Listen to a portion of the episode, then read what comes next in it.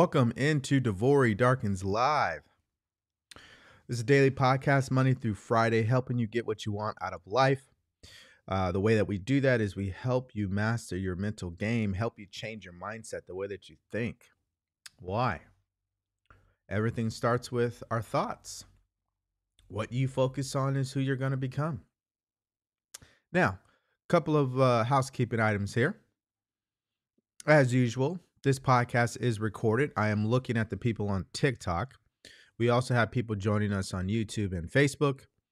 If I happen to mention uh, some references, some resources, some things that you guys will be able to download, or a book that I'm reading from, you will always be able to access those direct links in my bio. So if you're on the TikTok, underneath my picture, you will find what? A link and that will take you there. If you're on YouTube, uh, my links are in the YouTube description. Okay. And if you don't see those, you may have to refresh. All right.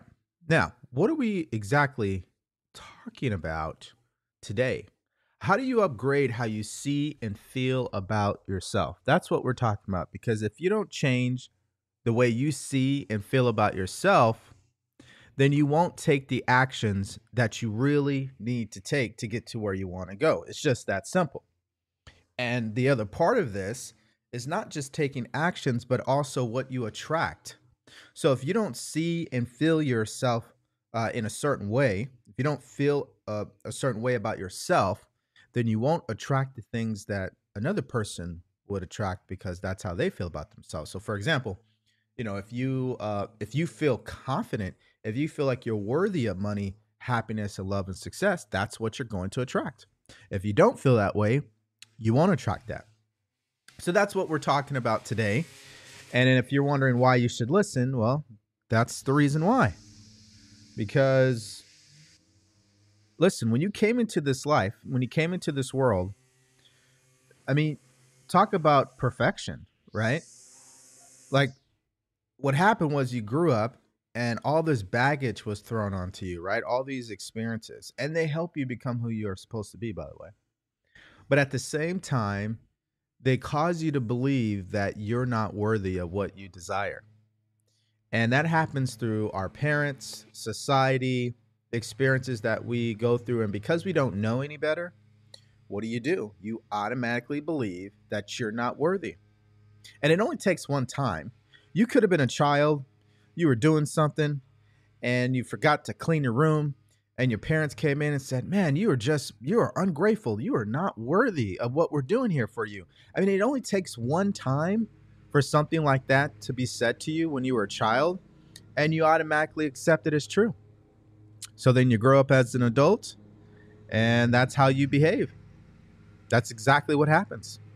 So this is why we want to listen today. This is why what we're talking about is so important um, if we wonder if we want to know what's going to get in our own way, it's the paradigm. Now, if you're just joining me and you don't know what that is, remember paradigms are what the limiting beliefs, the negative ideas, the bad habits, all in the subconscious mind. If we rolled it up under one word, it would be paradigms. Just a mass of habits, mental programming. And so part of that mental programming of yours um, is going to try to talk you out of why you can't do something. It's going to tell you that you're not worthy. It's going to tell you you don't deserve it. It's going to make you look at someone else and believe that they are better than you. And it's going to try to fall. Uh, it's going to try to get you to fall into this trap of trying to be like other people and live up to their standard. And I kind of spoke on that yesterday when I was talking about how do you exactly act like the person you want to be. Well, I would say this episode today would be a prerequisite to doing that. Because if you can't see yourself as the person you want to be and you don't feel that way, you won't become that person. Right. So that's what we really want to do. That's what we really want to understand. Um, and what we're really talking about is upgrading your self image. Now, in order to understand all of this, let's first go through a story of mine and then we'll we'll talk about the ins and outs of self image. Now, some of you guys know my story, some of you guys do not. Doesn't matter. But I grew up without a father. Okay, I didn't have a father. I didn't have any siblings. Um, my my adopted mother was very old school. So what happened? Well, I had a self image that wasn't great. It wasn't built on confidence. Why is that? Well, because that's not what I was taught from a young age. I was not taught how to be confident. I was not told how smart I am. I was not told that I can do this, I can go do that. Um, there wasn't a lot of encouragement. There was more like, hey, here's what you're going to do, and that's it. And we're not going to have a, a conversation. And although there are times and places where that makes sense for a parent to do, the problem is when you parent that way, you end up what? Not developing your child so when they become an adult, they know how to think for themselves. Oh, we got to stop treating kids like they're slaves out here. You know, you're going to do this and do that. I mean, there comes a point where we need to help them understand it for themselves. Well, that's not what happened for me, which is why I know what I'm talking about today because I used to be on the other side where I had a, a poor self image. Just didn't think I was worthy of anything.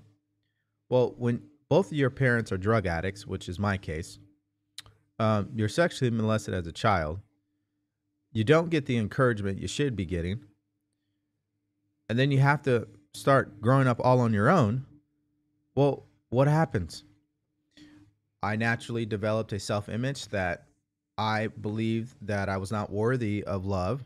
I was not worthy of success. I was not worthy of happiness. I did not deserve it because I didn't get that when I was a child. I mean, literally, that's how it happens.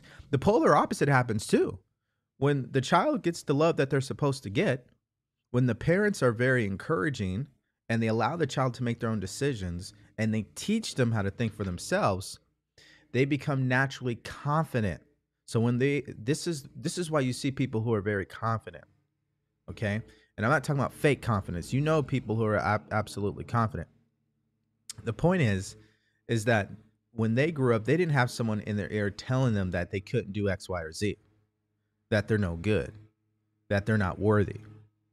And so we have to be and I'm just going to say this really quick because this is, as a child, this is what I went through. You have to be very intelligent as a parent on the words that you choose to use because every word that comes out of your mouth, your child will accept as true. That's how the mind works. They don't have a conscious mind, they have a subconscious mind, and it's wide open. It will accept whatever's going on around them. So if you are not being aware or you, if you're not aware of the words and the language that you use when you speak to your child, your intentions may be positive, but the words that you're using are wrong because subconscious mind is just going to hear the words that you give it. So that doesn't mean that you allow your child to control you and run all over you. No. What it means is that if you want to raise a child that becomes very confident, who has a great deal of self-love and self-worth you, that starts at a young age that starts by showing them love that starts by teaching them how to express love all those things and if you're like me when was the last time when you were a child that someone taught you how to love yourself when's the last time somebody taught you how to express love right that we don't learn this as children so we're ignorant when we become adults. We there's a lot of people that I talk with today. They don't even understand how to love themselves because they never saw it. Right? This is what self-image is all about. It's about the way that you see and feel about yourself. That's what it's about. And that's what's going to dictate what you're able to do in your life and what you're able to attract. It controls the vibration you're in. If you don't see yourself as a winner, you keep seeing yourself losing and you feel like a loser, you're in a low vibration. And that was me. So when it came to love, low vibration. Didn't think I, I deserved it. So what would I do as a result? I would self sabotage, right? I would attract people who also had the same energy. They didn't know how to love either. And this this is what would happen. Didn't feel I was worthy of money. So when I would get the money, what would happen? It'd go right out. I'd blow it. See, your self image is like a thermostat in your house. you know, you set the temperature of what you want, and that's exactly what you're going to get. Well, when you were a child, your parents set the temperature of your life, of your self image, the way you see and feel about yourself. It's your responsibility to change that setting to match the goals that you have for yourself. So, if your goal in life is to be healthy, you got to see and feel healthy, right? You got to see yourself as a healthy person, right? You got to be that person. This is really, we're going back to what we were talking about yesterday. But the self image, if you want to talk about a limitation in life, self image. If you don't see and feel yourself as the person you want to become, uh, it ain't gonna happen. And the the the fact of the matter is, most people don't understand this. They're unaware. They don't know that they have an image of themselves embedded in their subconscious mind that they did not put there and that it controls the vibration they're in and it controls what they attract, it controls how they act. Your self image controls the way you speak, how you present yourself to other people, how you communicate. You know you have a poor self image when what happens? You can't have a conversation with anybody. You overthink it, you get awkward, you start, you set off this anxiety, and then it goes bad because there's a lack of confidence, right? You know, you have a poor self image when you keep allowing people to take advantage of you. You know, you have a poor self image when you don't stand up for what you believe in and what you love in your life. You know, you have a poor self image when you're right on the verge of creating the success you want and you sabotage it. You know, you have a poor self image when you care too much about what other people think of you. And so you go out there and you seek the validation, you're looking for the approvals, you're looking for acceptance, and you're never going to find it. Because it's an inside job. You have to live from the inside out, not the outside in. And the problem is that's what most people are doing. They're living from the outside in, meaning they allow what's happening in the outside world to dictate what their worth is just because you may not be earning the money you want to earn right now and you don't have the amount of money you want in your bank balance, that does not mean you're broke. But that's what a lot of people do. They identify as a broke person. They say that they're broke. They believe that they're broke. They see and feel themselves broken. So what happens? It keeps happening. Nothing ever changes. See, everything begins with thought if your thoughts that are dominating your conscious mind are thoughts based on lack, poverty, scarcity, and fear, that's who you become. Because that's all you're focused on. That's what you emphasize. That's what you give your energy to. That's how you see yourself.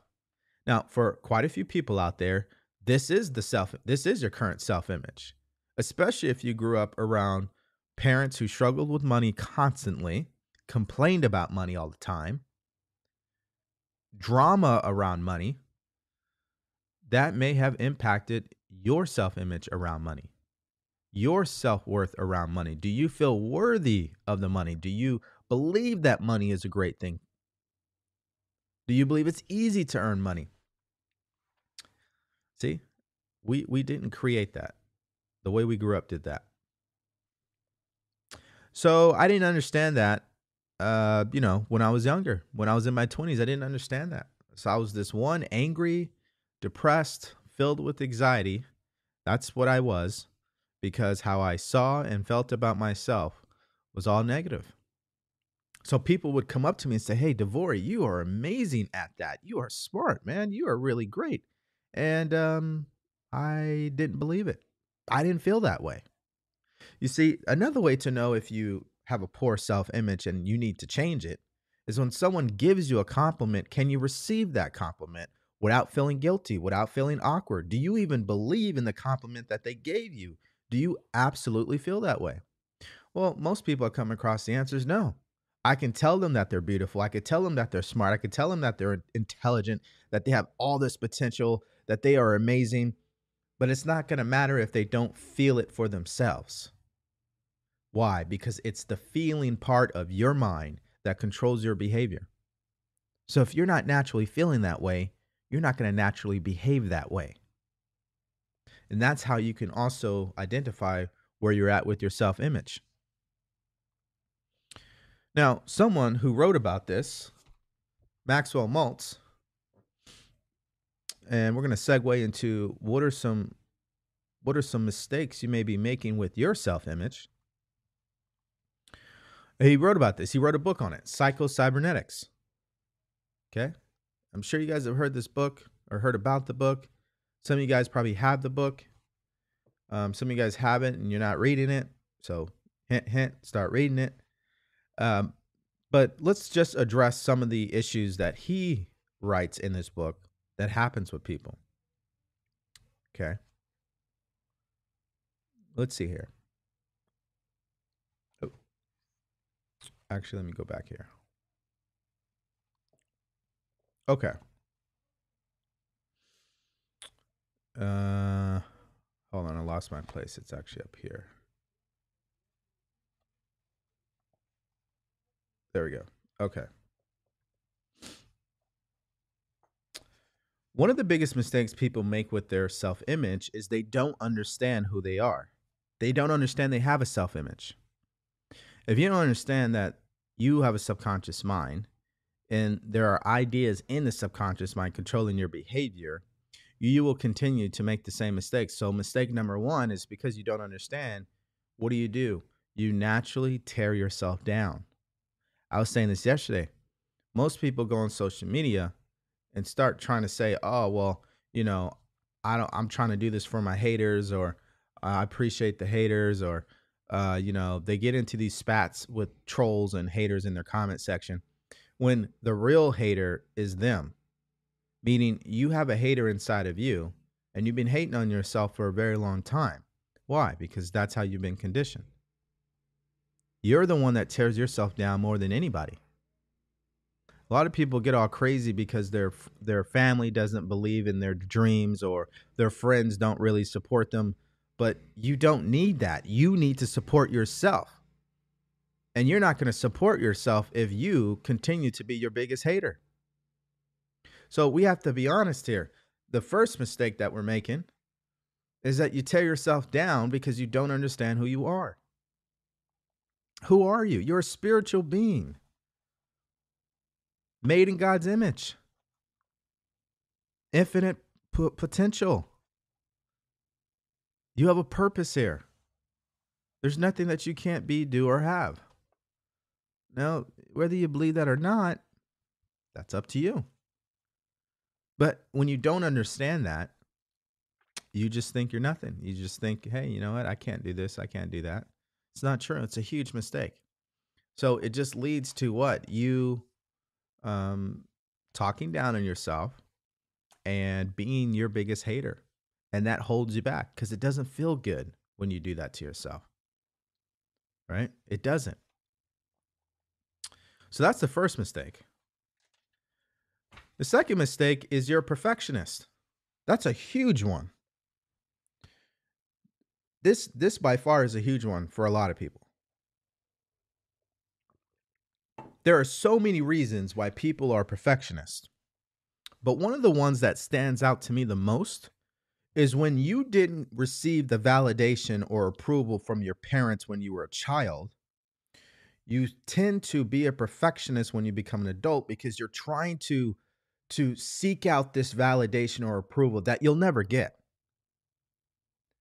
And the problem is that's a losing game.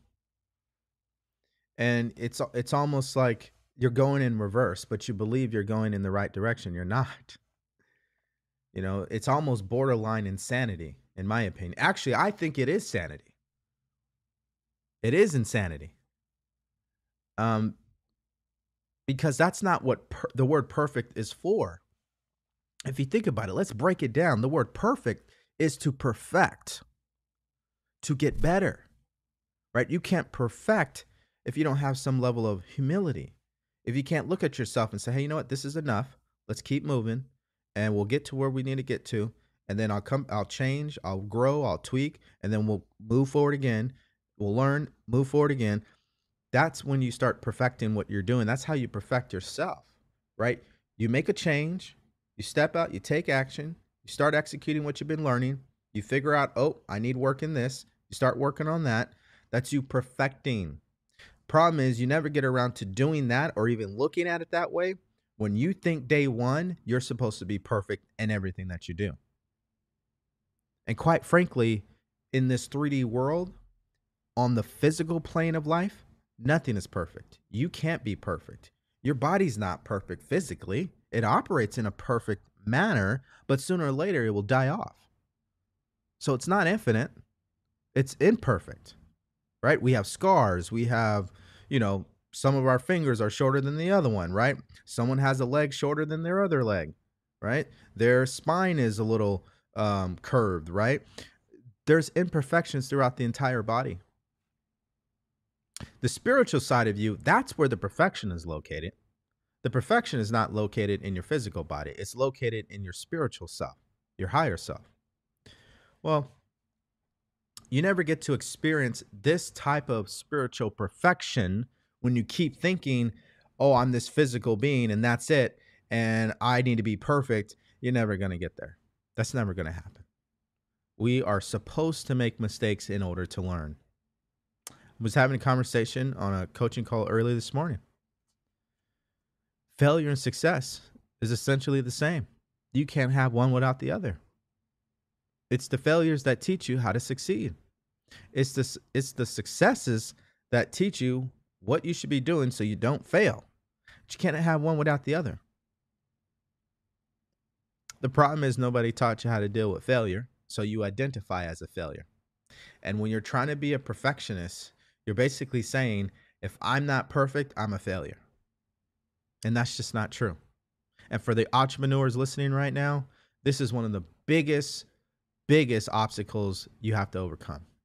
Trying to be a perfectionist, it isn't going to work.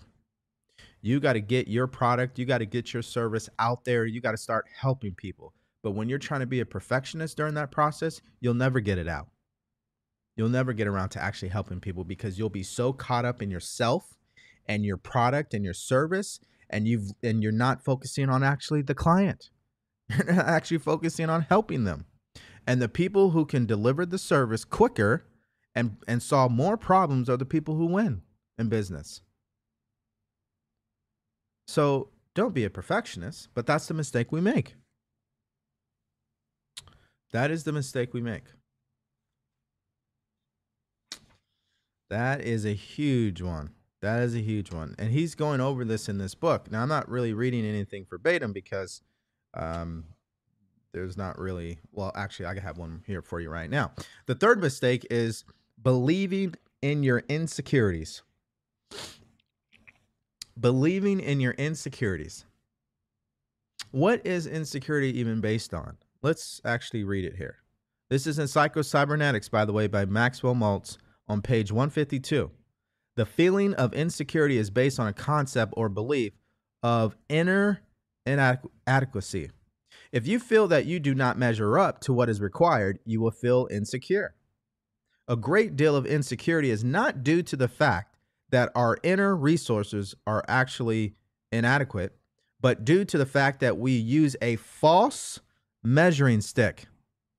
We compare our actual abilities to an imagined ideal perfect, or absolute self. Thinking of yourself in terms of absolutes induces insecurity. The insecure person feels that he should be good, period. He should be successful, period. He should be happy, uh, competent, poised, period. These are all worthy goals, but they should be thought of at least in their at least in their absolute sense as goals to be achieved as something to reach for rather than as shoulds. Since a person is a goal uh, seeking uh, organism, the self realizes itself fully only when a person is moving forward towards something. Now, let me stop here. This is exactly what Earl Nightingale was saying. Success is when the person who knows exactly what they want and they start moving in that direction. Well, what he is saying here is if you truly want to realize yourself, if you want to get out of the insecurities, when you set your goals, you cannot measure yourself based on did you accomplish the goal? You need to measure yourself based on are you moving towards it? Right? This goes back to the perfectionism. People will set a goal or they have something they want to manifest. This happens all the time. People who come and they say, Well, DeVory, I want to manifest this, I want to manifest that. I haven't done it yet. What's going on? Uh, the problem is, is they think that they can have whatever they want, all of it right now in this moment. And it'll just show up right now. They're forgetting that manifestation is not about getting or uh, you know achieving these materialistic things. It's about who you are becoming. It's about who you're being. It's about altering altering your self-image. It's about waking up and feeling like you're going somewhere in your life. That you're living the life that you want, that you're making true progress towards that. But um, that's not the way people look at it. That's not the way they look at it.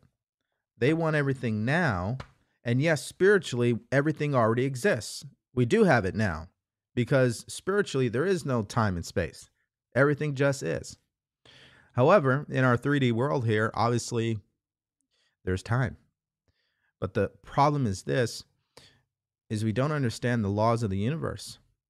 We don't understand that when we plant a spiritual seed in our mind of what we want to manifest, there has to be a timeline that will elapse because there's a time between you focusing on what you want and it getting into your subconscious mind. Can't tell you how long that's going to take. You know, that that could take who knows. And the bigger idea that you're planting in your subconscious mind, obviously, the bigger the experience is going to be, the bigger the growth will, will, will be. So manifestation is more about who you're being uh, instead of what you're uh, getting in your life. Now, let's keep reading here. How do you exactly maintain your balance, poise, and sense of security? Well, when you think of yourself as having attained the goal already, you become static and you lose the security and equilibrium and you had when you were moving towards something. The person who is convinced that he is good in the absolute sense not only has no incentive to do better, but he feels insecure because he must defend the shame and pretense.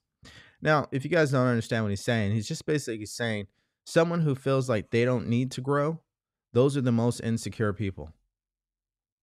Right? People who are overconfident, right? Those are truly some insecure individuals.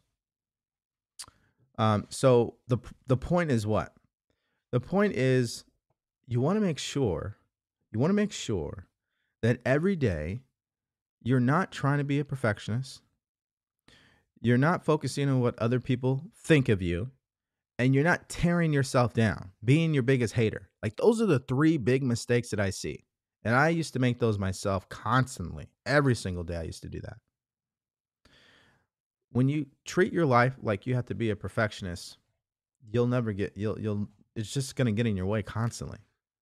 It, it's not a healthy vibration. It's not a positive vibration. It doesn't feel good because when you approach your life as wanting to be a perfectionist, what are you implying? You are implying that you're not good enough.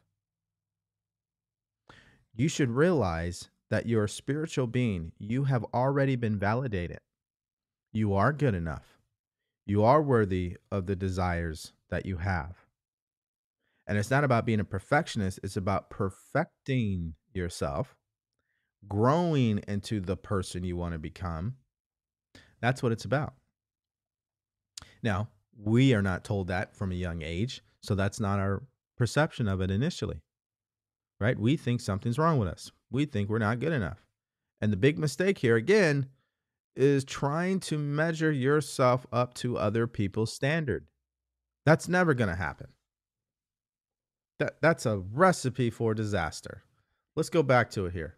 I'm going to take you guys to the chapter that I always recommend my clients read. So, when someone starts to work with me, um, through our conversations on our coaching sessions, I will usually recommend chapter 10 of this book um, because it deals with one of the biggest things that holds people's uh, self image back. So, what does that even mean? Well, let's read some of it. Let's let's go through it. if I was going to roll up the perfectionism, the tearing yourself down, and caring too much about what other people think, why does that all happen in the first place? Well, you've been emotionally scarred from a young age. So when your parents didn't give you that attention and they didn't say, hey, great job on that, you know, they didn't encourage you like that, that's an emotional scar. They stabbed you emotionally. And um, it stays with people throughout their life. And that's why people behave the way that they behave. So you have to understand how to get rid of these emotional scars that you've accumulated over time. Let's uh let's read this. In the case of someone who has a facial scar, excess of protection against the original source of injury can make us more vulnerable and do us even more damage in the other areas of our life. The emotional wall that we build as a protection against ourselves, we end up cutting ourselves off from all other human beings and we no longer show up as our real self. As we have pointed out previously, the person who feels lonely or out of touch with other people also feels out of touch with their real self. See, what happens is this. Let's say you're riding a bike when you were 10 years old and you fell off the bike and you really hurt your knee bad. You had to go get stitches. Well, as an adult, chances are you could still see that scar there. And part of the reason why is because you know, when that happens, we get the most basic health care there is. Now, the thing about it is sometimes uh, when people go into a plastic surgeon's office and they're looking to remove that said scar, that's why the plastic surgeon is there. They have the ability to hide that scar, to get rid of it entirely. Just like they have the ability to manipulate how someone looks. Right? That's what a plastic surgeon is doing. That's what they're doing physically.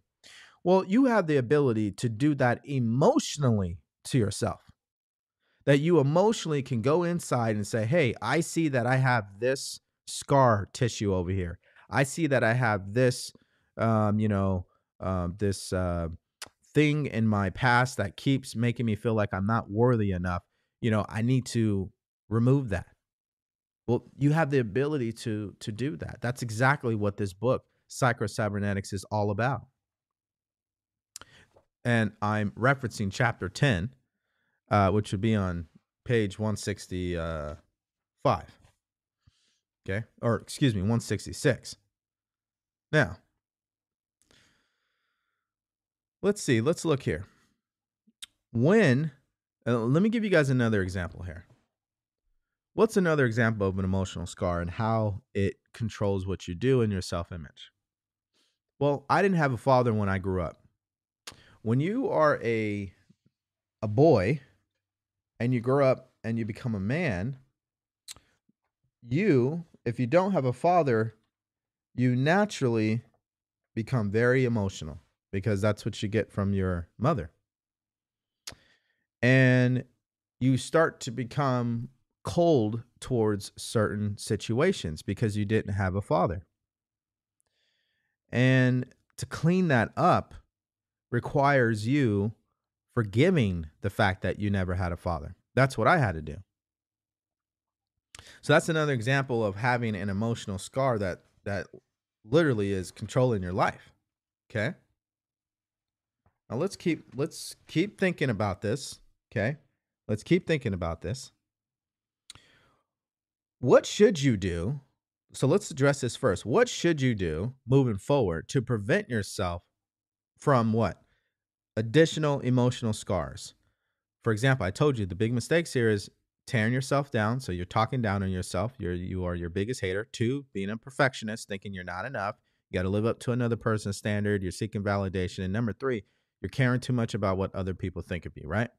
These are the big mistakes that people make with their self image. Well, you got to get yourself to a point where when people make comments towards you, it doesn't matter. It is a well known psychological fact that the people who become offended the easiest have the lowest self esteem. You become hurt by the, by the things you conceive as a threat to your own ego and self esteem. These type of emotions will thrust uh, and go unnoticed by the person with a wholesome self-esteem, uh, meaning even the biggest digs that someone could, uh, you know, throw your way, um, that could potentially inflict a terrible injury of your own ego, um, will not even make a dent in the ego of a person who thinks well of themselves. See, this is a type of person who feels deserving, never doubts their own capabilities, and has a high opinion of themselves. A person who feels undeserving, doubts their own abilities, and has a poor opinion of themselves will become jealous at the drop of a hat and is a person who secretly doubts their own worth and feels insecure within themselves. This is why everybody needs a certain amount of emotional toughness. Why? So you so you can protect yourself from the real ego threats that you're going to receive. Now, listen, I recommend you go read this for yourself. Um, but I'm going to get into the steps you got to be taking to truly start to see and feel yourself uh, as the person you know you are. And that starts with forgiveness. Forgiveness is where it's at. That's the foundation to you seeing and feeling yourself in a new way. Seeing yourself as the person you want to be, feeling that way, you're going to have to forgive. Now, why is that? Because there's there's a chance here that you're holding on to negative situations from the past and you haven't let it go. You're holding on to the pain, you're holding on to the guilt, you're holding on to the emotional scars, you're holding on to it all instead of letting it go. You can't let it go if you don't forgive. You can't let it go if you don't forgive. So, how do you exactly forgive? What are some practical steps that you could be taking to forgive? Well, number one, you need to accept it for what it is. You can't change it. It is what it is. It has happened. You can't go back and change it. It is what it is. Accept it. Don't fight it. Don't judge it. Just accept it for what it is. Number two, you got to look for the good in that situation or that person or whatever happened. What's good that came from it? It's not all bad. You may think initially that it's 100% terrible, 100% bad. There's nothing good about it. You may think that, but let me tell you something. Spiritually, you are perfect. That's just your limiting beliefs talking. So you got to take the time to truly sit there and say, hey, you know what? How have I benefited from that situation? Now, for example, I told you guys I didn't have a father. How have I benefited from that situation? Well, I understand the type of father I want to be. I understand clearly what I won't do. I won't make the same mistakes. I'm very sensitive to that. That's a great thing. You know why? Because that means I'm not going to repeat the same cycle. See, you got to look for the good in that situation and take it. And lastly, you got to let it go. Just let it go, okay? Let go and give it over to God. A lot of you guys say you believe in God. You say you trust God. You know, you you study the word. You you say you are a follower, but when it comes down to forgiveness, you act like you never heard of him. Just just doesn't make any sense. You got to call yourself out on this. If you truly trust the power that God possesses, if you truly trust his plan for you, why are you still walking around with all this pain and holding it inside? You got to let it go and let God take care of it. That's the way that it works. If you truly want to forgive, this is what you do. Number one, you accept it for what it is, can't change it. It is what it is. Number two, you got to look for the good in it. Something good came out of it. You benefited in some way. And number three, let it go. Let it go completely. Just abandon it. Forget about it. It's a waste of energy allowing it to control you.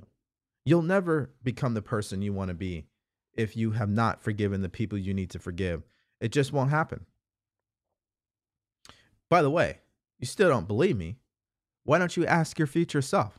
I want you for a moment right now, every one of you who are listening, I want you to do this for a second. I want you to sit there and just for a second act like you are where you want to be in the next 10 years. Act like you are your future self right now. What would your future self tell you to do?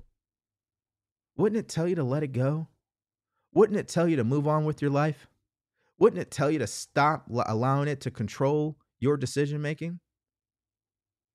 Wouldn't it tell you that life is bigger than that? Right? So this is not just self-evident here, everyone.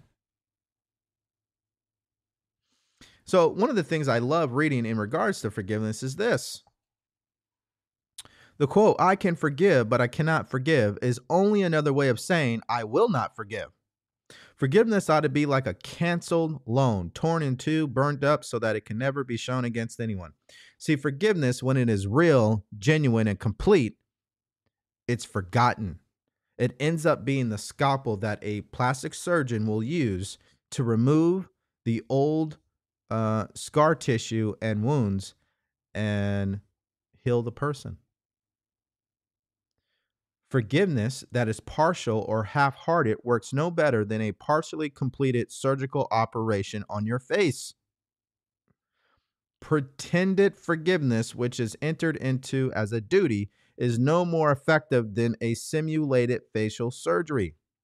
Your forgiveness should be forgotten as well as the wrong which was forgiven. Forgiveness that is remembered and dwelt upon reinfects that same wound you are attempting to remove. If you are too proud of your forgiveness and you remember too much, you are very apt to feel that the other person owes you something for forgiving them. You forgive one debt, but in doing so, they incur another. That does not make any sense does it?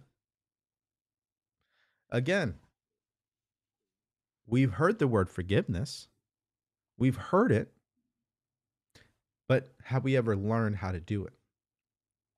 When's the last time someone taught you how to forgive? You think children are learning how to forgive? They don't teach children how to forgive. I don't believe a lot of parents are doing that because you know why? Because they're not forgiving. You can't give something to your child you don't have for yourself. If you can't forgive yourself, if you can't forgive what has happened to you in the past, how can you possibly teach your child to do the same thing you can't? Now, you may hope that they see your behavior and realize for themselves, oh, you know, maybe I shouldn't hold on to things because I see what's happening with my parents. But that's a huge risk you're taking. How does this impact the money you're going to earn? How does this impact your relationships? How does this impact the quality of your life? It impacts it in every single aspect. Why? Because you're walking around in a low vibration when you're holding on to things. You can't uh, possibly enjoy your life. You can't possibly open yourself up to bigger and better things when you're allowing the negative past to take up space. It's the way it works. Look, it's this simple, right? I got this book on my desk. Now I can't go and put this coffee cup uh, in the same spot that my my book is on this desk because the book is in the way. Do you understand what I'm saying? Right? I I can't replace this microphone is sitting right where it's sitting. I can't put the coffee mug exactly where the microphone is sitting. I can't do that. The microphone's in the way. Well, this coffee cup is the good that you desire. The microphone is all that negativity you're holding on to. The good that you desire can't come into your life because it's being blocked by the negativity that you're holding on to. This is why step one to feeling so much better about yourself is you gotta forgive. You gotta let it go. I have every reason, according to negative thinking, to hold on to things that happened to me. My parents were drug addicts. My cousin sexually molested me. I was bullied in school. I got beat up on the side of my house. I got jumped by a bunch of kids. You know, none of my siblings or the people that were around me, none of them really took any interest in me as a child. You know, I never really got any attention. I could sit here now and just think, oh man, screw those people. You know, I, I hope they burn in hell. You know, I could I could do all that. But you know what I'm doing when I think that way? They are in control of me. So I lose. That's a negative vibration. That's negative energy. How can you win when you think that way? The true flex, the true winner rises above that stuff. It says, "Hey, you know what? That person that did that wrong against me, they I'm done paying the price for that. See, when you're walking around holding on to this negative pain, you know what you're doing? You're continuing to punish yourself for it. That's why it doesn't make any sense. You got to let it go. You got to realize that you've already paid the price. I paid the price for those things already. So why why do I need to keep doing that to myself? Why why do you need to keep doing that? You don't. You got to learn how to accept things for what they are. You can't change them. They happen for a reason, which leads to number 2. That reason, there's a good thing about it. It has helped you in in a certain way, but you got to look for it and then you got to let it go and let God take care of the rest. See, when I think about my father and my cousin who molested me, why do I need to carry their pain? Because that's what you end up doing as well. When someone makes a huge, uh, you know, uh, when when someone does something um, that is so wrong, okay, lack of a better term, uh, against you, um, the mistake we make is not only do we carry the pain of experiencing that, but we carry their pain too. You have to understand that they'll pay the price for that. That's why I always tell people if a person is involved in gangs, if a person is involved in hurting people with drugs and manipulating people, they will pay the price ultimately. It's called the law of cause and effect. What you give out is what you get back. Now, these people may not be, you know, uh, put on trial tomorrow night, but the trial's coming. It's coming. And even if it doesn't happen publicly, it happens internally to them. They live a life where they never feel like the person they want to be. Listen, I'll give you a great example who a couple of public stories around this topic today. Number 1 would be the the uh twin uh what is it uh the Tinder swindler. You guys seen that documentary on net- Netflix? The Tinder swindler. What's his name? Simon. Simon is a guy who has a superiority complex. He has major insecurities. And what he does is he takes advantage of women, he catfishes them, he manipulates them, he takes their money, and then he goes and he starts dating another woman and he uses the first woman's money to date the other second woman and he keeps going on and on and on. And he uses their money to travel in jets and and eat at fancy restaurants and all these things. And both everybody involved in that story they all have a poor self image. See, Simon, his image is so poor that he preys on women and takes their money. These women, their image is so poor that they allow someone to do that to them. They attract each other because that's who they are. And um, because we don't, we're not understanding of a self image from the beginning of our lives, we don't see the signs. We don't know people are like, "Oh, I can't believe those women didn't see that. They don't. They, why don't they? Didn't they see the writing on the wall?" You have to understand. They have a self-image. They have a paradigm. They're programmed. The way they mm. see the world is controlled by their self-image. They wouldn't see it. You have a, a great deal of confidence. You respect yourself enough. Of course, you're going to see it. But someone who does not, they won't see it. And this is why I'm saying, as I as I digress here, the good that you desire is not going to come into your life if you continue to hold on to the past. So that's the first thing. If You want to upgrade your self image, you got to learn about forgiveness and you got to start applying it into your life. You really do. Now, what's the second thing? The second thing is you need to start practicing what we talked about yesterday being showing up in your life and being the person that you want to be. You got to practice that. Now, I'm not going to go into depth about it because I talked about it yesterday. So you guys can go back to yesterday's episode and listen because I dive deep on it, uh, deep on it yesterday. But I will say this: showing up, showing up as the person you want to be is a daily commitment. It's a practice. It's a lifestyle. Being this person it's really difficult to be the person when again step one you haven't you don't know what for forgiveness is you're still holding on to things right you want to show up and be this person who is loving and you receive love from others and you're confident and you know you're worthy of, uh, of, of whatever it is that you desire, you have to forgive. So, step one is forgiveness. Step two is you start showing up as that person. That's what you do. You start showing up. You start seeking opportunities to express this new self image of yours. Now, I'll give you guys a great example of this. Uh, one thing that I started to do was um, I started to show more interest when I would talk to people. So before, I wouldn't care about talking to anybody because I had a poor self image. I was insecure.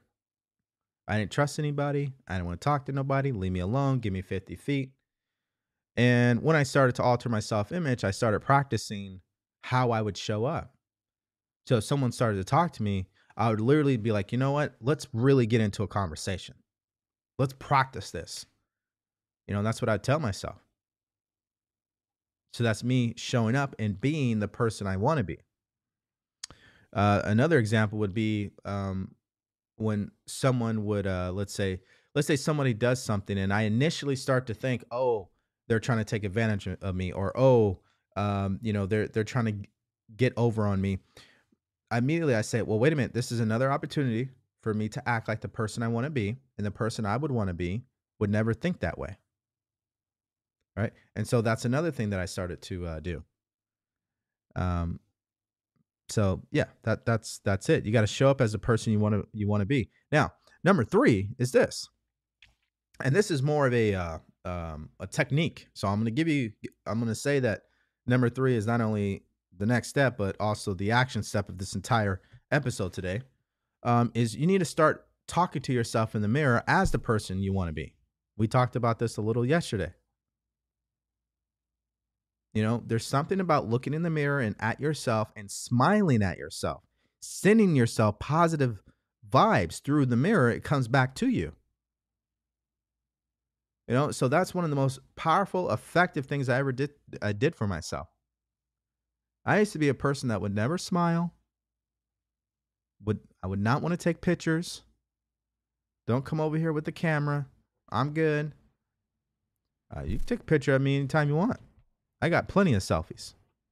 I'm always on social media now, putting up content. Well, that wasn't me five years ago. Uh, you couldn't find me on social media.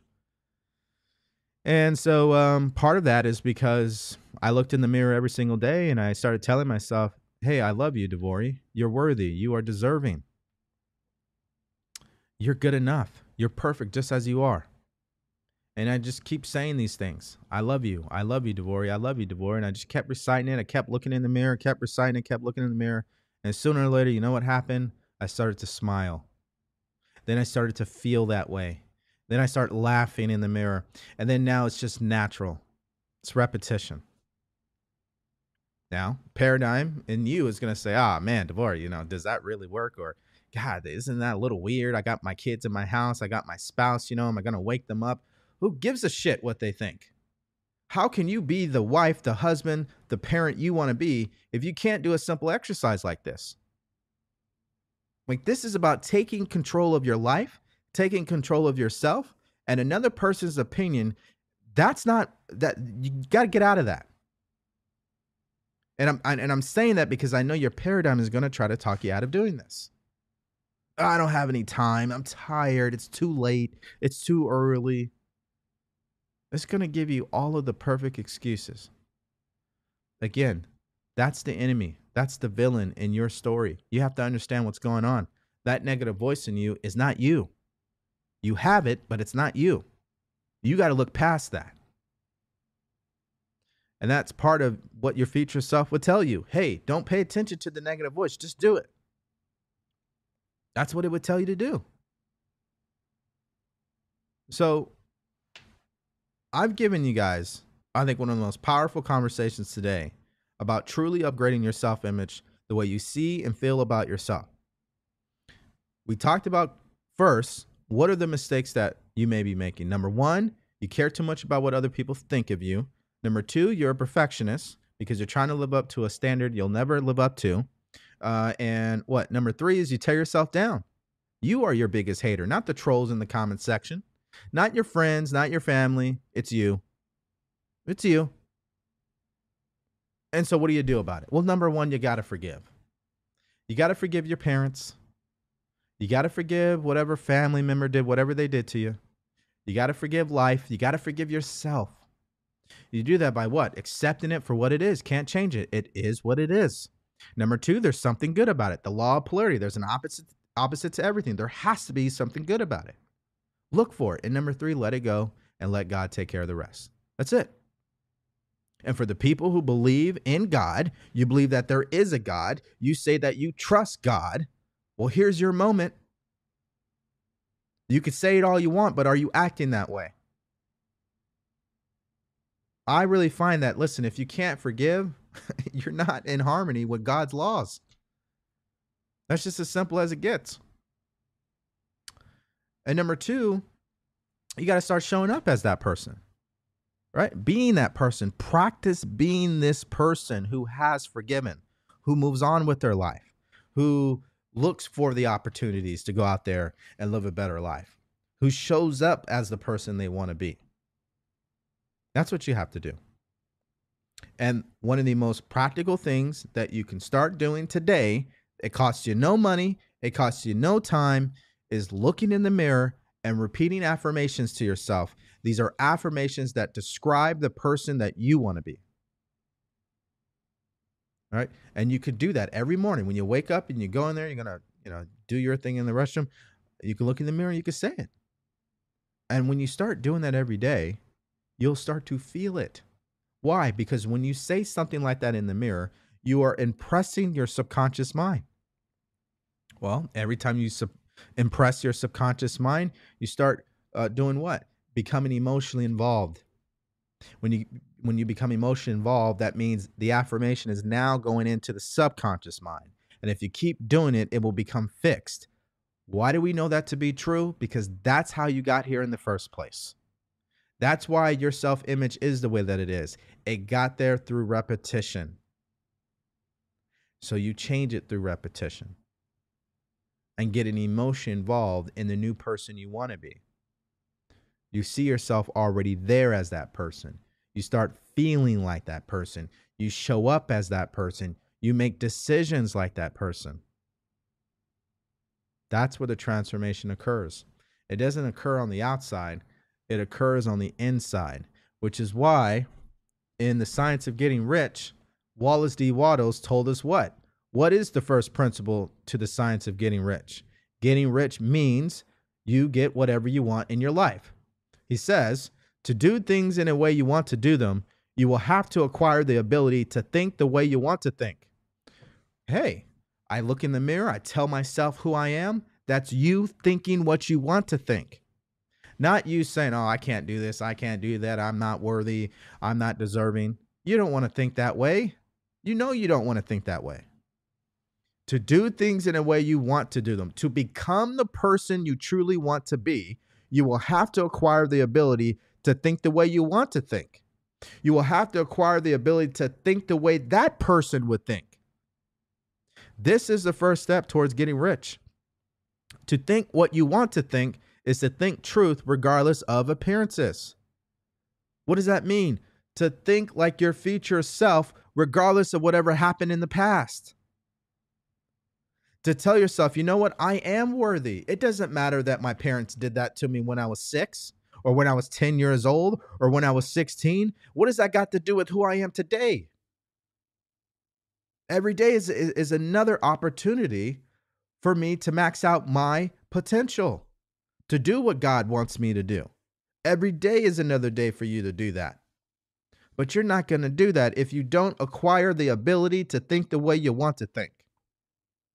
That's the first step towards getting rich in your life. To think the way you want to think is to think your own truth, regardless of appearances. To think like the person you want to be is to think exactly how that person is thinking, regardless of whatever has happened in the past.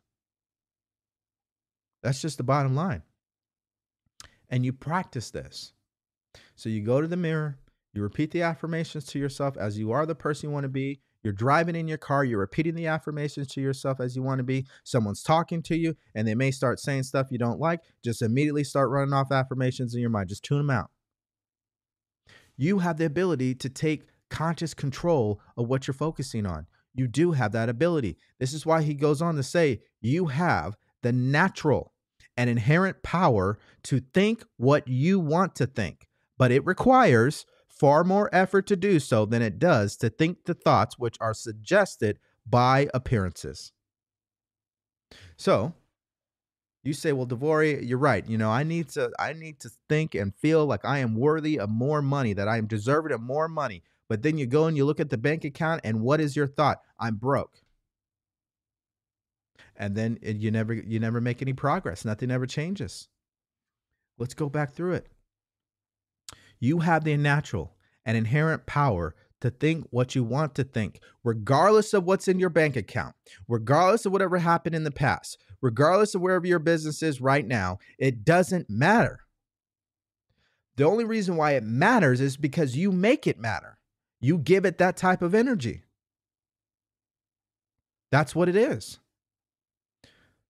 To do things in a way you want to do them, to be the person you want to be, to change your self image, you will have to acquire the ability to think the way you want to think, to think like the person you want to become. You think as if you're already there. That's what you do. How do you think? You use your mental faculties, imagination, reason, will, intuition, your perception. You use your imagination to visualize yourself as that person. That's why I say when you look in the mirror, you're vividly seeing it. So when you recite it to yourself, it's like you're seeing it happening. You use your imagination to see yourself exactly who you want to be. You use your will to focus on that imagination. That's what the will is your ability to focus on one thing at a time. You use your reason to reject what your paradigm is trying to make you believe, right? The paradigm is trying to tell you that you're not good enough. You reject that. You say, nope, that's not the truth. I am good enough. I am worthy. I am deserving. I get everything I want in my life. I'm always open for good things, right? And you just go off on yourself. Use your intuition. Your intuition is never wrong. Use your point of view. You look at the good things in life. You have the natural and inherent power to think this way, but it requires far more effort to do so than it does to think the thoughts which are suggested by appearances. To think according to appearances is easy. To think truth, regardless of appearances, is laborious and requires the expenditure of more power than any other work you have to perform. Why do people struggle to change their self image? Well, because there is no labor from which most people shrink as they do from that of thinking like the person that they want to be every single day, no matter what. Most people fail to do that because that's work. That's the mental work. That's like us going to the gym and lifting the weights. Most people don't want to put themselves through that type of pain. I'm going to tell you right now, this is not pain. This just requires focus. This requires a burning desire to be the person you want to be. That's not really painful. Painful is staying the person you've been. That's really painful because that leads to regret. Now, let's go through these steps again. And I'm going to reference this book here. I told you first step to changing your self image is what? Forgiveness. You got to accept whatever happened for what it is. Number two, you got to look for the good in it, right? Because what are you doing at that moment? You are taking this situation and now you're looking for the good in it. So now the situation is going to stop being in control of you because it's no longer negative. Number three, you got to let it and uh, you got to let it go and let God take care of the rest and just forget it. Let it go. Now, some of you guys are like, well, DeVory, you know, that sounds so simple, but, you know, how do you exactly let go? Guys, stop overthinking. It's simple. Let it go. Stop thinking about it. Stop giving it an energy. Stop focusing on it. Stop justifying it. Stop trying to figure out why. Stop trying to be freaking, uh, what's his name? Matlock with it. Stop trying to investigate it. Stop trying to figure out every reason why this happened and when it happened and who did this and that. You got to let it go. And how do you truly let go? How do you move on from forgiveness? Well, you start thinking for yourself. You start thinking the way that you want to think. That's what you do. You use your mental faculties to focus on what you want instead. You guys don't listen. This isn't coming from someone who just read this book And I'm just spitting quotes at you, okay? Parents, drug addicts. Cousins sexually molested me. Bullied throughout school. People said, hey, you got ADHD. Your kid has mental problems. Let's put him in a, a room by himself with a counselor. I'm telling you exactly what you need to do because that's what I did. How can I overcome all that? Forgiveness. Let it go. Focus on living the life that I want to live. Focus on being the person I want to be. Focus on living my purpose in life.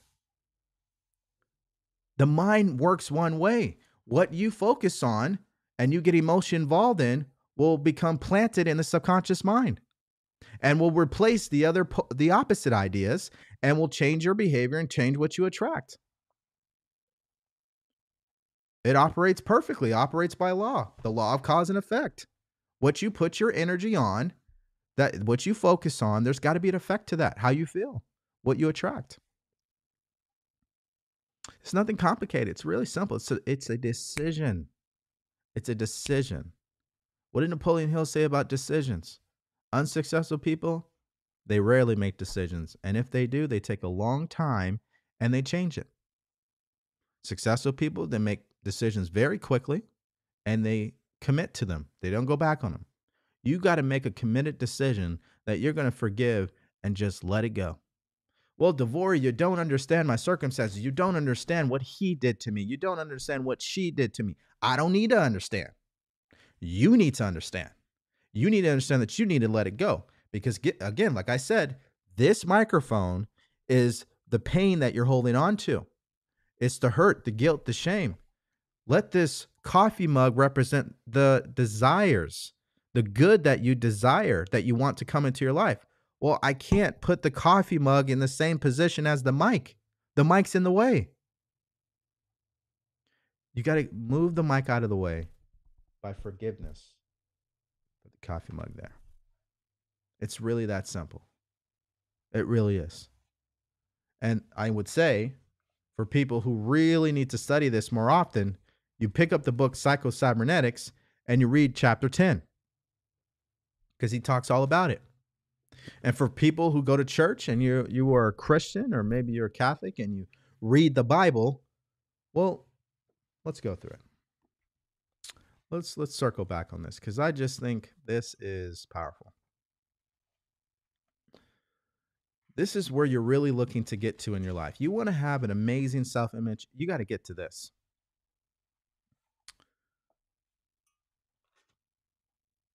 A lot of people, and if you read the Bible, he referenced this story in the Bible. He's talking about this. When you truly forgive somebody, you cancel the debt of the other person, not because you decided to be generous or you're doing them a favor or because you are morally superior than they are. You cancel the debt, make it null and void, not because you have made the other person pay sufficient sufficiently for their wrongs, but because you have come to recognize that the debt itself is not valid. True forgiveness only comes when we are able to see and emotionally accept that there is and was nothing for us to forgive. We should not have condemned them or hated them in the first place. Now, what does he mean by that? He's going to give us a story here. Not long ago, I went to a luncheon, also attended by a number of other people. The subject of forgiveness came up in general, and the case of the adulterous woman um, whom Jesus forgave in, in particular. I listened to a very uh, learned the discussion of why Jesus was able to forgive this woman for her uh, adulterous ways, um, how he forgave her, how his forgiveness was a rebuke to the uh, churchmen of his time who were ready to stone her to death. Well, he goes on to say this, and this is where you really want to pay attention. He said, I resisted the temptation to shock these gentlemen by pointing out that Jesus actually never forgave that woman at all. Nowhere in the narrative, as it appears in the New Testament, is the word forgive or forgiveness used or even hinted at nor can it be reasonably implied from the facts as given in the story. We are told merely that after her accusers had left, Jesus asked the woman, Hath no man condemned thee?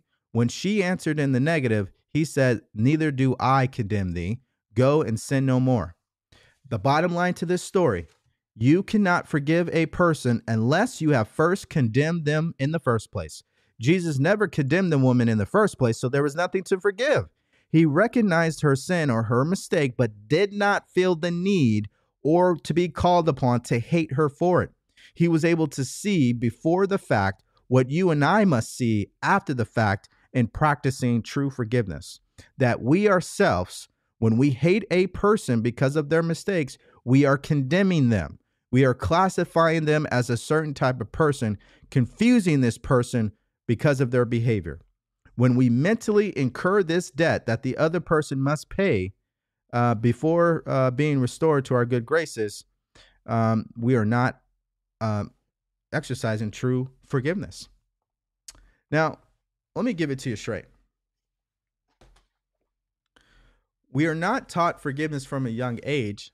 So most people may not get to that level where when someone does something, the only reason why you have to forgive them is, is because as soon as they did whatever they did, you went into judgment mode. You went into condemning them. You went into saying they're this and they're that. Well, if you don't even respond to what they did, if you don't even give it any attention, there's nothing to forgive. I don't need to forgive these trolls that are in my comments that they come in sometimes and make inappropriate uh, comments and things like that. I don't condemn them. It's not it's not my problem. That's their problem. What is there to forgive if we don't condemn them in the first place? There's nothing to forgive. See, now we're really going to the next level here. You're rising above forgiveness. So, number one, you need to forgive the stuff in your past. And number two, moving forward, you need to get yourself emotionally to a point where there's nothing to forgive. Because you're not sitting there spending time condemning, judging, criticizing, and focusing on what you don't want and what you didn't like. You're not spending any time doing that. This is a powerful concept, guys. Again, Wallace E. Waddle said it in 1908. To do things in a way you want to do them, you will have to acquire the ability to think the way you want to think. You want to think in a way where you're not concerned with what another person did. You want to think in a way where you're not allowing someone else to live rent free in your mind because of what they did. You don't want to do that. You would rather be focusing on your kids. You'd rather be focusing on your family. You'd rather be focusing on your purpose, the goals that you have in your life. You don't want to spend time thinking about an, about another hater. Why would you do that? Because you're programmed. This is why he said this is the first step towards getting rich to think what you want to think means that you are going to think truth regardless of your appearances. You think your own truth regardless of what somebody did. We're talking about mental freedom here, folks. That's what we're really talking about. You got to think your own truth. If you're going to show up as the person you want to be, you got to start thinking like that person. That's the bottom line. All right.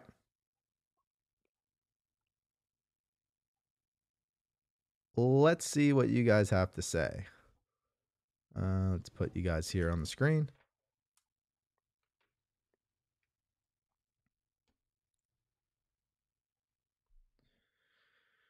And we'll bring you guys up here on the YouTubes.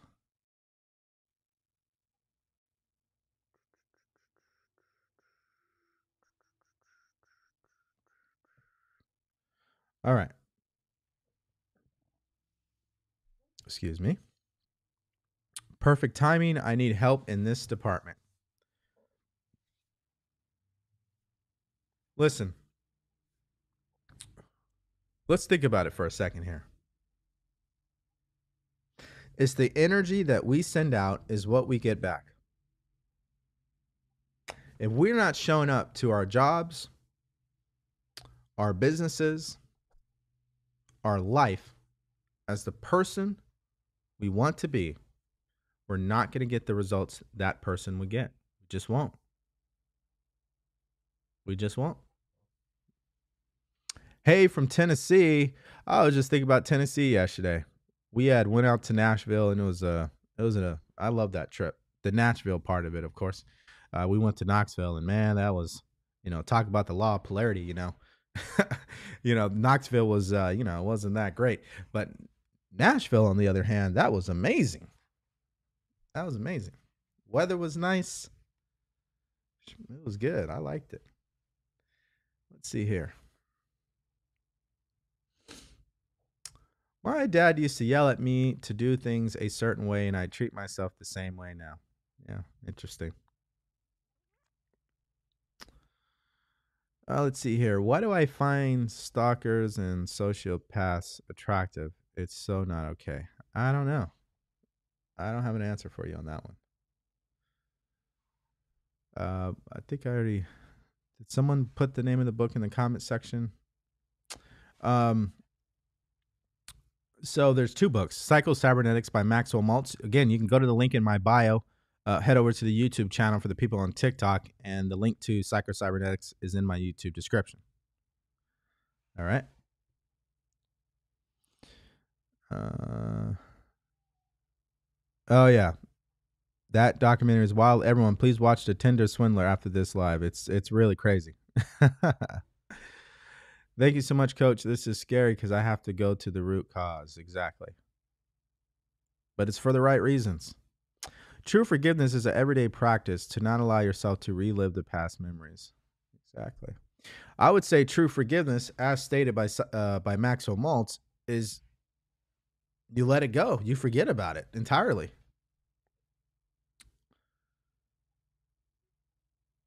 Okay, let's see here. Got it.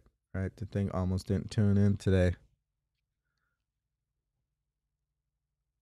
Yeah, there you go. I'm glad you guys got a lot of value today. And I will definitely see you later on tonight, Kim. Um let's see, love this and it inspired me to read the book again. Now listen, sweet sweet Rosie Baker. But I want you not to read the book again. Okay? I want you to study the book. If you want to get something from a book where you experience a change in your life, you need to study the book, not read the book. Read is when you're just going to kind of memorize it a little bit and keep it moving. Study means you're going to keep rereading it until it gets into the subconscious mind and you see it show up in your life. That's what you want to do.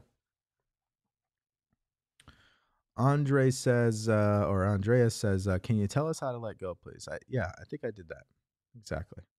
Thank you, uh, Kiki. Let's see.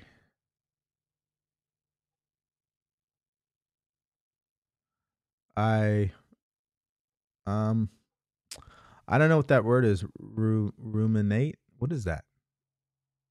I don't know what that means. You'll have to uh, retype that question. It's underscore me Vita. I don't know what you're asking. All right, here we go. How do you let go? Simple. Let it go. Remember, guys, success is very simple. Exactly.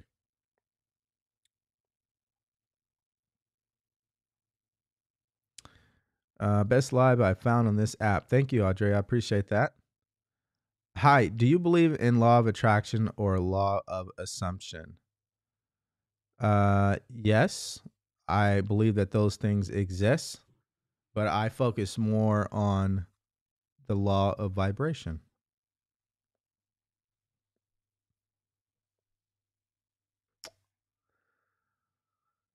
See, the law of vibration decrees that everything is moving in this universe.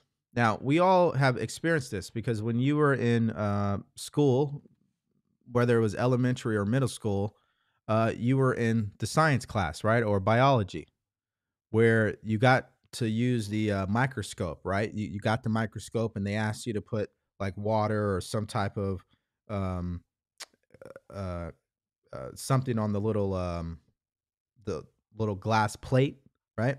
And you looked in the microscope, and what you saw on the plate before looking at the microscope, it looked like it wasn't moving, right? It looked like it was just solid. But when you use the microscope, you see that there's a bunch of um, particles dancing in front of your eyes. Everything is moving, but it moves at a different speed.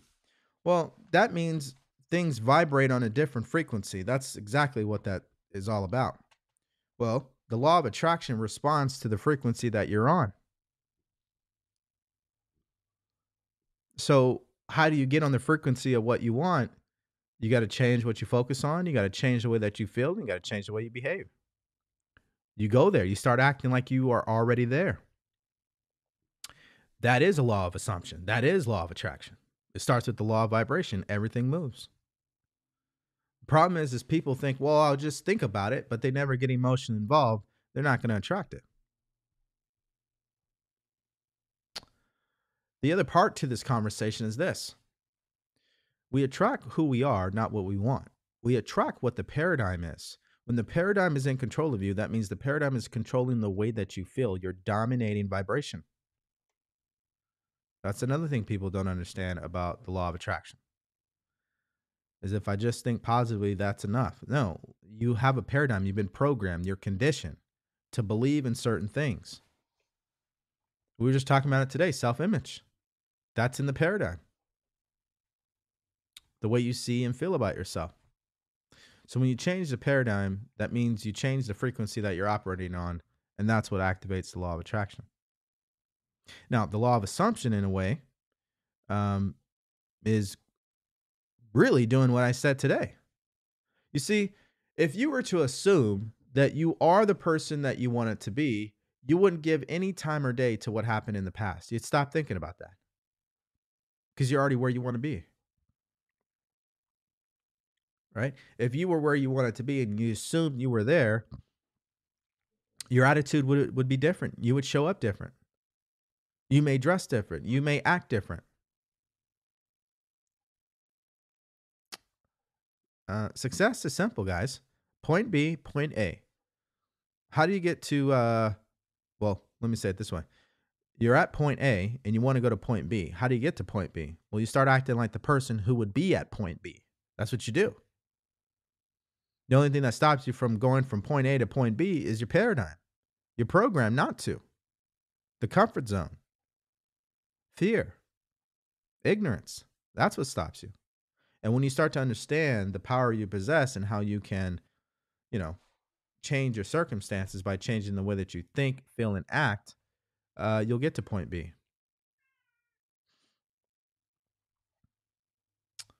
All right, let's see. The energy we put out is what we get back. That's correct.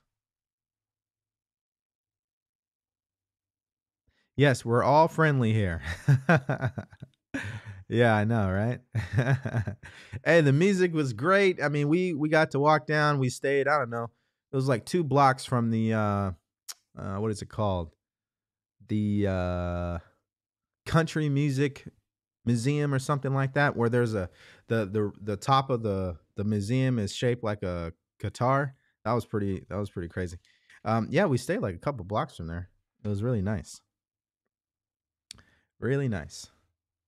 Uh, what books do you recommend I read? I recommend you read the books you already have.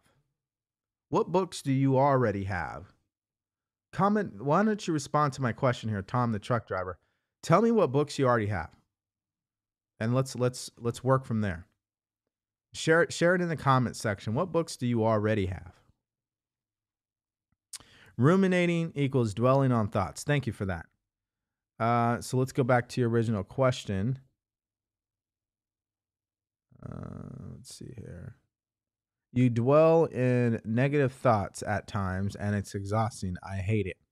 Yeah, the thing is, you haven't developed a strong will or reason, meaning you have these mental muscles, okay? You have the will, which is your ability to focus on one thing at a time, and you also have the muscle of reason, which means it gives you the ability to accept or reject the power of choice you're not used you're not used to practicing exercising the power of choice. You get to choose what you accept or reject. And that's a practice every day. You practice only accepting things you want to think about. I read it here for you.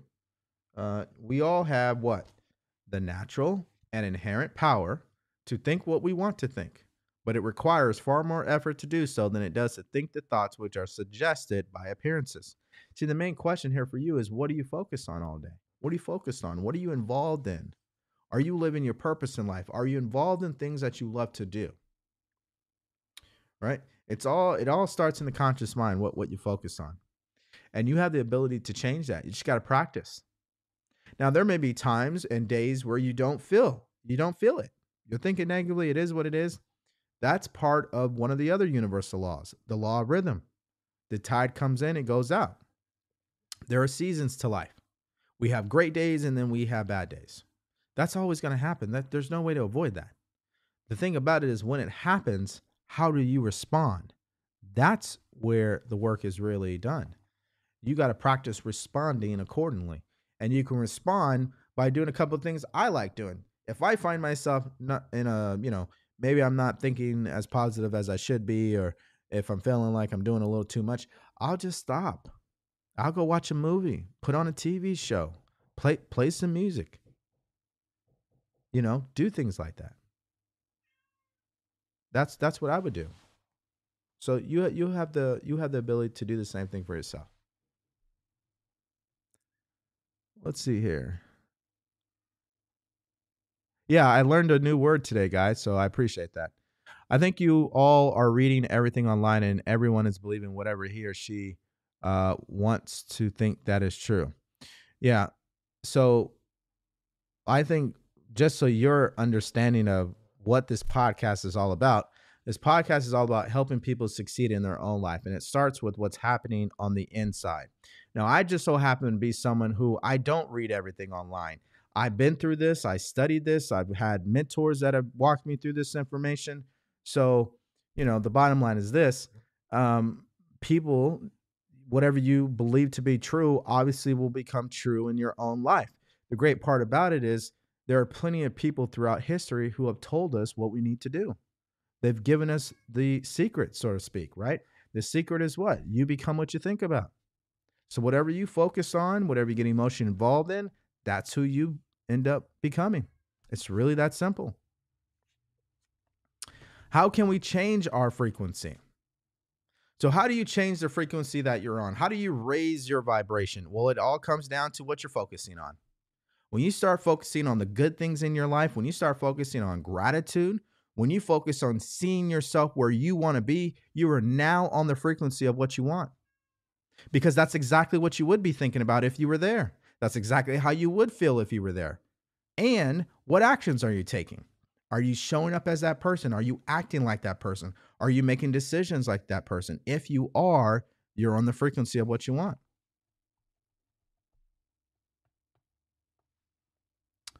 Do you think we control what we want based on the vibration and assumptions uh, people say you can change? Uh, let's see here. Let's see here. Do you think? Sorry, I, I got distracted by my cat. Um, do you think we can control what we want? Do you think we can, tr- can control what we want based on our vibration and assumption? Do you think we can control what we want?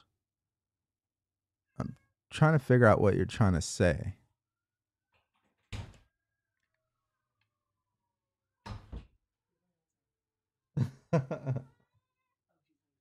oh, that's what it is. Got it. My cat ran out of food.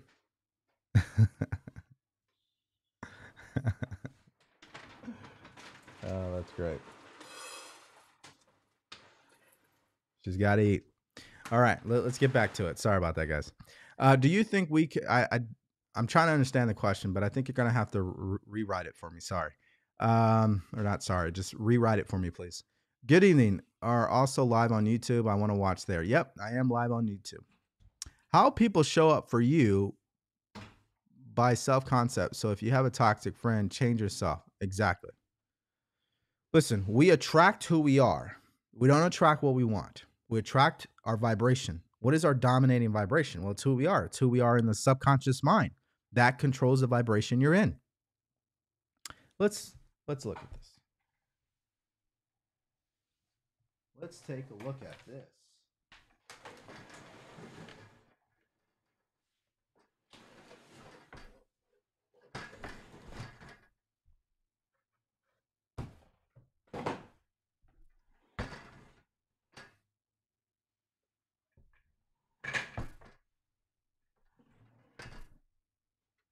All right, let's let's take a look at this, okay? Uh, this will start to make some sense to you guys. Gotta mirror this video here. There we go. And a little closer. All right. And we're gonna take you guys off YouTube there. All right. Now let's actually take a look at this. Let's take a look at this. What are we talking about? That your subconscious mind controls the vibration you're in. It dictates what frequency that you're on. What does that exactly look like? Well,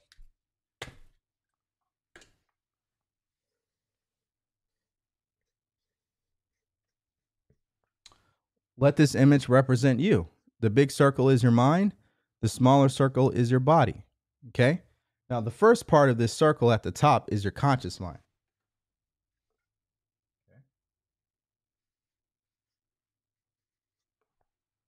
The second half is the subconscious mind.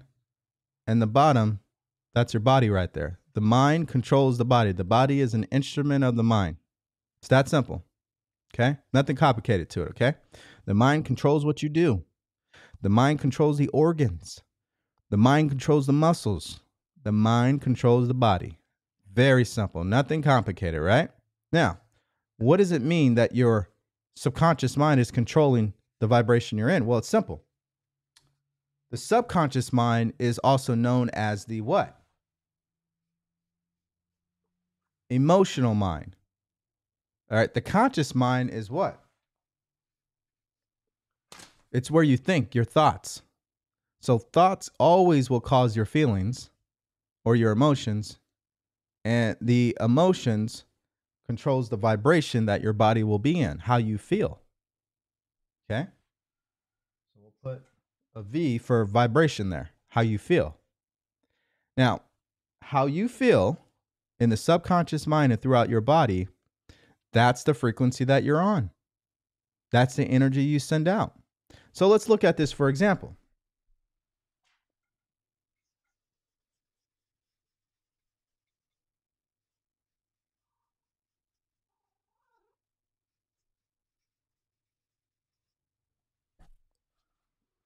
Sorry, guys.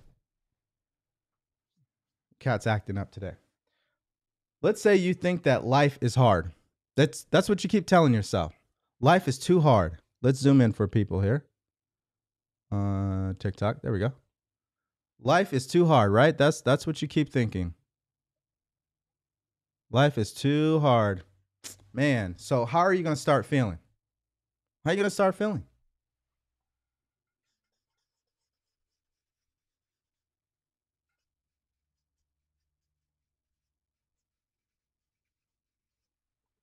You're going to start feeling like life is hard. That's how you're going to start feeling.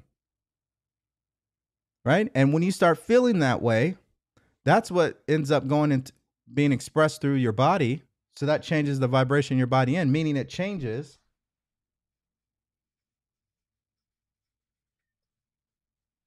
your actions. You start acting like a person who would say and feel like their life is hard. So what happens? That's the actions that you take. And we'll have to uh, slide this over. There we go.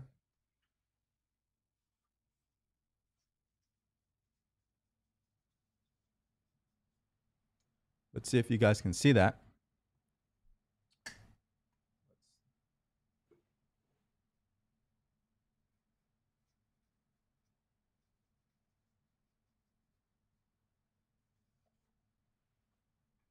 The universe will react to your actions and sets up the results. That's where the law of attraction comes in. So let's look at it one more time. You start to focus on the idea that life is too hard. It's a struggle. I can't do this. I can't do that. That's what you say. That's what you give energy to. This person did this. This person did that. On the subject of forgiveness, by the way, right? You keep living in the past. That's what you focus on. Well, the more you keep focusing on that, what happens?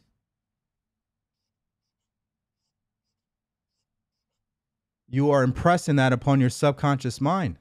You start to feel that way. And that's the energy you start sending out because it is expressed through your body. through your actions. So your thoughts, your feelings, and your actions are all in alignment with each other. That's the energy that you send out. The universe reacts to that energy and you get the results. That's what happens. That's exactly what happens. Now, why would somebody think this way? Why would somebody do this? Why would somebody focus on this? Why would somebody live in the past? Why do we do that? It's simple.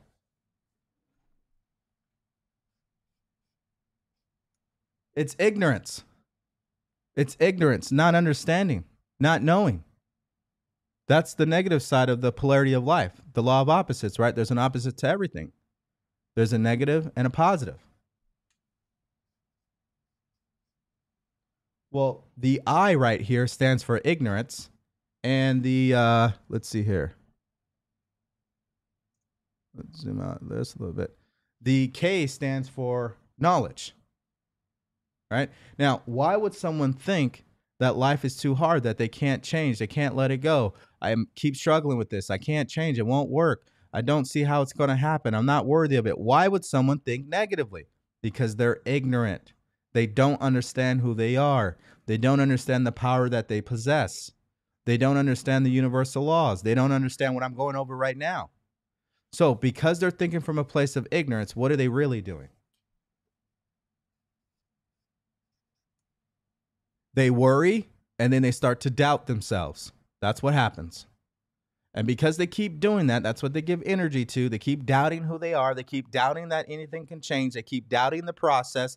They worry it's not going to work out. What happens? It becomes impressed upon the subconscious mind, which activates the emotion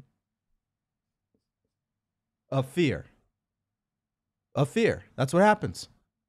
And that fear is expressed in the body as a vibration and shows up, as we all know, as anxiety. So that's the energy that they send out. Let's look at it again. That's the energy that, that they send out. They're sending out anxiety. So the universe reacts to that anxiety and gives you more of the same. That's what happens. See, this is exactly what we're doing. Uh, this is what I do with my clients. I help them through this process. I show them exactly how to get from living a life of anxiety to doing what exactly? Well, let's go through it. I teach you the right information. This is what I do with all of my clients. We get the right information. You start studying the right information. That's knowledge. Okay? And because you start to study it, what happens? You understand. Re- re- remember what I was saying. Let's back up here. Why would somebody worry and have doubts about themselves? It's because they don't understand. That's why they would do that. When they don't understand, you doubt and you worry. When you don't understand, you doubt and you worry, right? Because you're operating from a place of ignorance. Now, through that understanding, what happens? You start to impress this understanding upon your subconscious mind, which activates the emotion of what? Faith. Faith and fear is the opposite of the same coin. They both require you to believe in something you cannot see. That's what faith is. Faith is always based on understanding. This is why I said a lot of you guys say, Hey, I trust God. God has a plan for me. I believe in his plan. I believe in what he has for me. Well, what does your behavior say? Do you truly have faith, or is it just here in the conscious mind? Now, that understanding leads to faith. The faith manifests throughout your body in a vibration called well being or health. Well being or health. Okay. So you start to feel great about yourself. Okay. You're you are starting to experience more fulfillment. All right. You're feeling like the person you want to be. Well, again, let's go back to it. Let's look at it.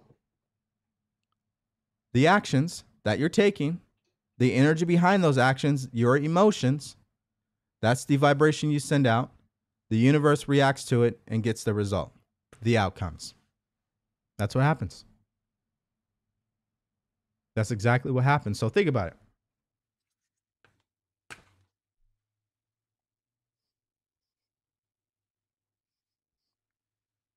How you feel, that's the energy that you send out.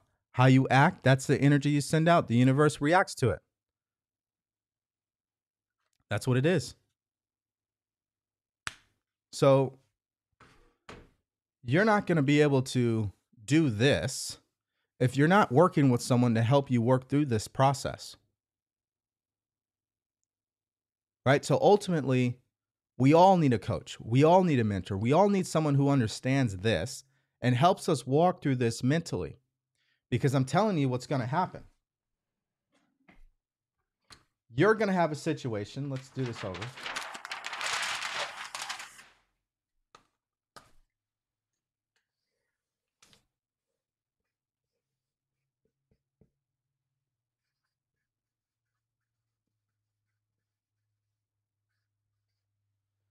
You're going to have a situation that comes into your life and you're going to have a choice.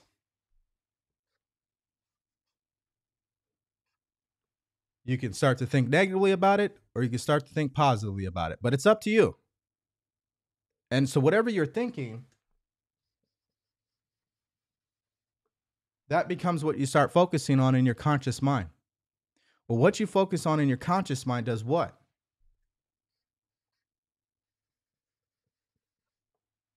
Seeps into the subconscious mind.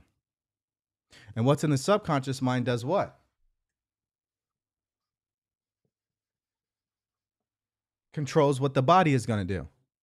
And whatever the body ends up doing,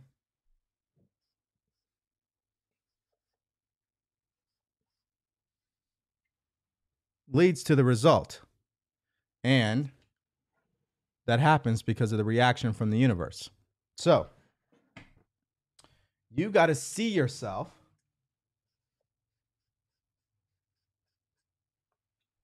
as the person you want to be. And you hold that image in your mind.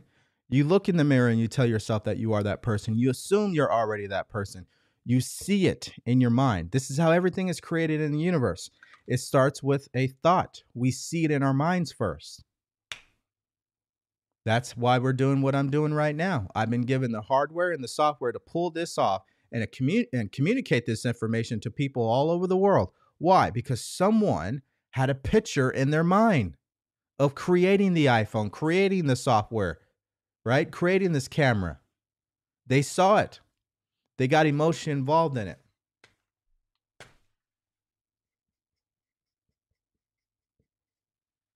They started to feel what it is that they're seeing. They start to feel what it is that they're seeing. They get emotionally involved in it. Well, what does that do when they do that? Right? It changes the vibration their body is in, it changes their behavior, it changes the way that they act. And when they change the way they act, what happens? The universe reacts to that. So, what does that look like?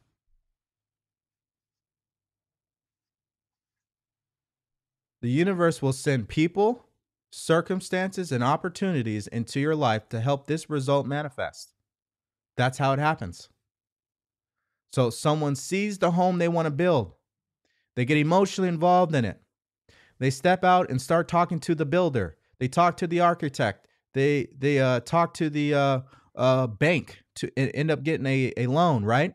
Well, at the same time, the universe is going to send the right people to do the job opportunities are going to come out of nowhere. Hey, well, even though this is a tough economy right now, we have this program. We just launched it. It would actually fit your needs. That's the opportunity. So they get different circumstances than the next person who wasn't doing this process. And what happens with the result? The home gets built. Let's let's look at it with sports. The quarterback sees where they want the ball to be thrown. Because they've been practicing, they're calm and confident and emotion involved that that's where it's going to go. It alters their muscles in their body. Through practice, they throw the ball exactly where it needs to go. The result is what? The wide receiver is picking up that same energy, knowing where the ball is going to end up going. He gets focused. The result is what? They catch it. The reason why most of the time a wide receiver will not catch a ball when it touches his hands, he's not focusing. That's what happens.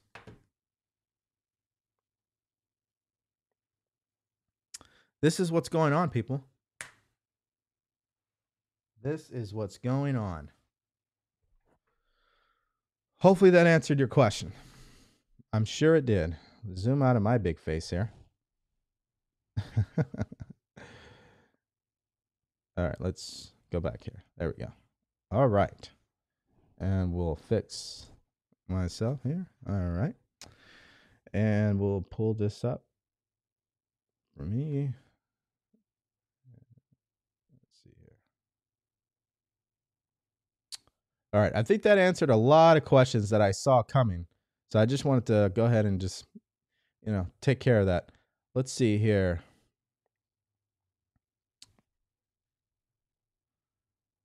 Uh, I love that you said we need to study these books, not just read them. Exactly.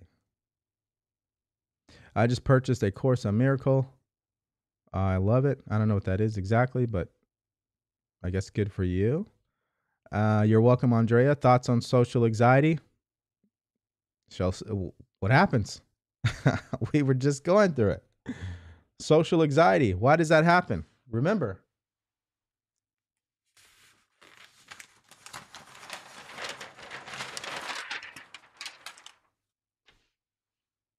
social anxiety starts because of why? The person is worrying about what other people think of them. They doubt that they can have a conversation with somebody. It's ignorance. They don't understand themselves. They don't understand how to communicate. They don't realize communication's very simple. They haven't done any studying around the art of communicating. They know of no techniques. They don't even know how communication works.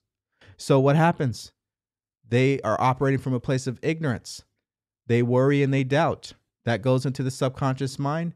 They become scared that they're going to stutter or fumble over their words or the other person's going to think differently about them. Then what happens? That turns into anxiety. It's a vibration in the body. And how does that control their behavior, the actions they take? It alters their body language. It alters the body language. It's just not going to be a good result. It's just a lack of understanding. Cat was manifesting more food. He sure did. She sure did. uh,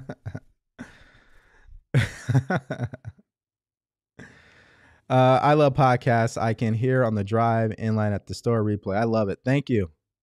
Thank, I, thank you for listening today. I really appreciate that. Uh, let's see here. Yeah. So, if, listen, I'm going to give you guys just what the bottom line is here. I'm telling you what my mentor told me. That's all I'm doing. That's all I'm doing. And I'm going to tell you what he told me. You got to make a decision. You got to make a decision that you're going to be the person you want to be. That's it. And you're going to do whatever it takes. You're going to get the help that you need. I've got clients here in this chat telling you guys how much that I've helped them. They've helped themselves. It's a two way street. I can help you all I can, but you got to help yourself. You got to make a decision. You got to commit that you're going to show up as this person. And that takes accountability and mentorship. So if you're that person that's like, you know what, DeVory, I've heard enough, man. I need accountability. I need mentorship. I need someone to hold my hand and walk me through this. Schedule a call. Now, I don't know if I'm going to be able to help you, but we can only find that out by you getting on the phone with me and having a conversation. But you got to make a decision. You got to make a decision. Uh, this is an excellent explanation. No one has explained it like this before. Well, you know, I'd say this is coming from my mentor, Bob Proctor. Uh, but yeah, I hear what you're saying. Uh, TikTok people say we live with infinite realities. So if you feel, think better about your friend, they change. Yep. I guess this explanation is feel, think, focus better. You will get better friends, for example. Exactly. Thank you for explaining this so well. Best one yet. You're welcome. Uh, thank you. I never thought this way. Now I understand. You're welcome. Top G mindset. I love that. Oh, I need to start using that, huh? Top G mindset. I love that. You're an amazing teacher. I'm impressed by how you simplified everything. You're welcome. Uh, oh, I see a lot of you guys really love this. I appreciate every one of you guys. Thank you. Uh, let's see here. How do you know that you are confident if you are if you are in the right vibration? Because you'll feel it. Vibration is what? Conscious awareness of how we feel. Vibration is being consciously aware of how you feel. Most people are not aware of how they feel. They don't even know what emotion they're feeling because they never ask themselves that question. They're not aware of it, it's unconscious. Vibration is being consciously aware of the way that you feel. Okay. And the way that you feel, that's what activates the law of attraction. So, this is why generally, when, when you go into personal development or manifestation, what do they tell you? Focus on feeling good. Find things to feel good good about. Right? Doesn't matter what it is. Gratitude, that's why gratitude is so powerful. It's a vibration. Gratitude is a vibration. It's the way that you feel. Uh, let's see here. Do you have this schedule for me? I don't know what you mean by that. Uh, let's see. Gmatic. Yes. Uh, this is so true. You're welcome. What if you pick up other people's feelings? You got to reject it. You got to reject it. You you don't you have a choice on what you're going to accept. You don't have to accept another person's energy. You can reject it. You could take your mind somewhere else and focus on something else. You can tune it out, right? See, we know when someone feels bad because we can read their energy, but that doesn't mean we internalize their energy. That's what I'm saying.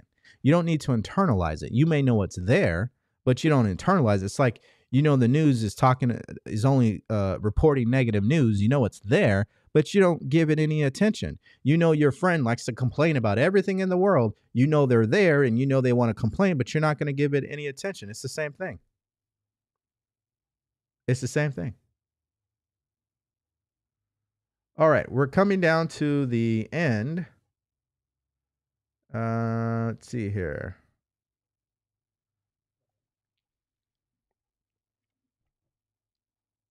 You reject it by choosing to reject it. It's just, a, it's just a decision. You take your mind somewhere else, focus on something else. Possibly stupid question. They say match the vibration. How do you know you're on the right frequency? How do you feel? That's how you know. How what are you focusing on? How do you feel? How are you acting? That's how you know if you're on the right frequency. This is why I say if you're the most powerful question you could be asking yourself every day, put a sticky note on your desk. What am I focusing on? That's the beginning of the frequency that you're going to place yourself on. If you're focusing on negative things, you know you're on a low frequency. So if you ask yourself that question, hey, what am I focusing on right now? And you're like, oh, let me start focusing on something good. Let me start focusing on gratitude. Let me start focusing on where I want to be in my life and see it in my mind. Now, what are you doing? You're flipping your mind on a higher frequency at that point. And if you hold it there and you keep focusing on it, then the next step is you'll start to become emotional about it. You start to feel the emotion of it. Now you're really on that frequency. And then you step out and you take action. It's really that simple. That's how you know. You know through your decision making, you know through the way that you show up, you know in how you feel about yourself, you know in what you're focusing on. That's how you know. And ultimately, you know it because you start to see the results change in front of your eyes.